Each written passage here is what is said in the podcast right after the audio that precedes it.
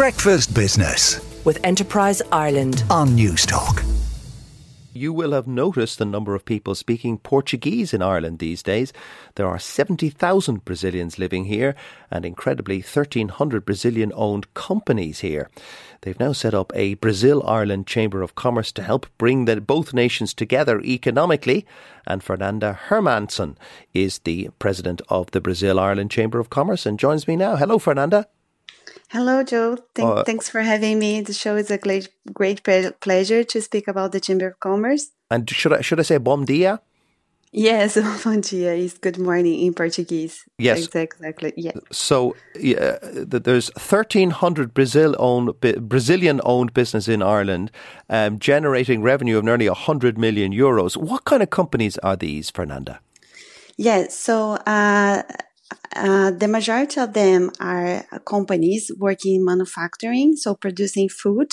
Uh, so pastries, bakes, and other type of uh, uh, food products as well. We also have many companies working in services. So, for example, uh, produce hairdressing, uh, beauty treatments, physical and well-being services. We, the, we also have many uh, restaurants and also we have companies working in education, IT sectors, arts, construction. So we are kind of a very diverse uh, community of entrepreneurs. And did I read it correctly that 82% of these Brazilian owned businesses are run by women? Yes, exactly, exactly. This this number, it is a, it was a surprise for us when when we discovered that because even in Brazil we have many Brazilian and many women starting their businesses, but the number is not that big as it is here in Ireland, and we we think that this is because many of the uh, Brazilians that are living here in Ireland, they are working in IT sectors and also engineering. So we know that they came as couples, and that's probably because why uh, the women that are a, company of these uh, workers, they they start uh, their business.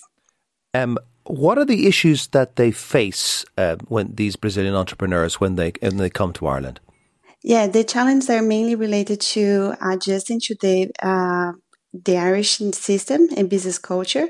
So 50%, 52% of the Brazilian uh, business owners consider it very challenging to understand the local legislation and also uh, to understand how to what are the, what are the main in Ireland. What are the main differences? I.e., uh, is Ireland more bureaucratic than Brazil, or less bureaucratic, uh, or are the rules applied differently here? What are the big challenges? Yes, and uh, actually is less bureaucratic, but as we are dealing with another culture and language, I think this is what makes difficult. So people uh, find hard to adapt to the new culture and, and language, and that's why I think they, they think it's it's difficult, but actually it's less bureaucratic than in Brazil starting a business.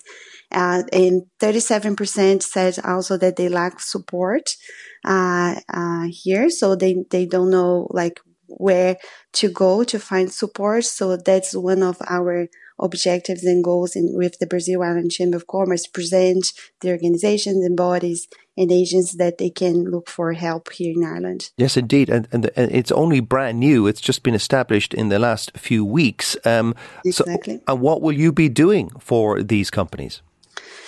So uh, we will offer a variety of uh, services, so like information services, practical guidance on how to uh, start a business in Ireland. We are going to develop handbooks and and a manual guide and guides.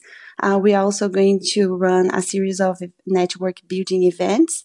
Uh, trying to accommodate all type of uh, enterprises and mm, focusing mainly on trying to connect the Brazilian community of entrepreneurs to the Irish community. Okay, and uh, could they get government support here in Ireland from I don't know the IDA or the local enterprise office or en- uh, Enterprise Ireland? Yes, yes, they definitely can, uh, but they first need to to know how. So that's why we are creating this this chamber. But we are not uh, only focused on the the Brazilian community that are here in Ireland, but we also want to help the Irish companies that want to establish themselves in Brazil. This is not our focus right now, but we are going to do provide the same services that we are going to provide for the Brazilian community of entrepreneurs that are here in Ireland for the companies that want to establish themselves in, in Brazil. Yes, because I see that imports from Brazil to Ireland is 444 million euros, but exports from Ireland to Brazil were a little bit less than that at 367. So the uh, the the weighing scales are tilted towards Brazilians coming to Ireland in that respect.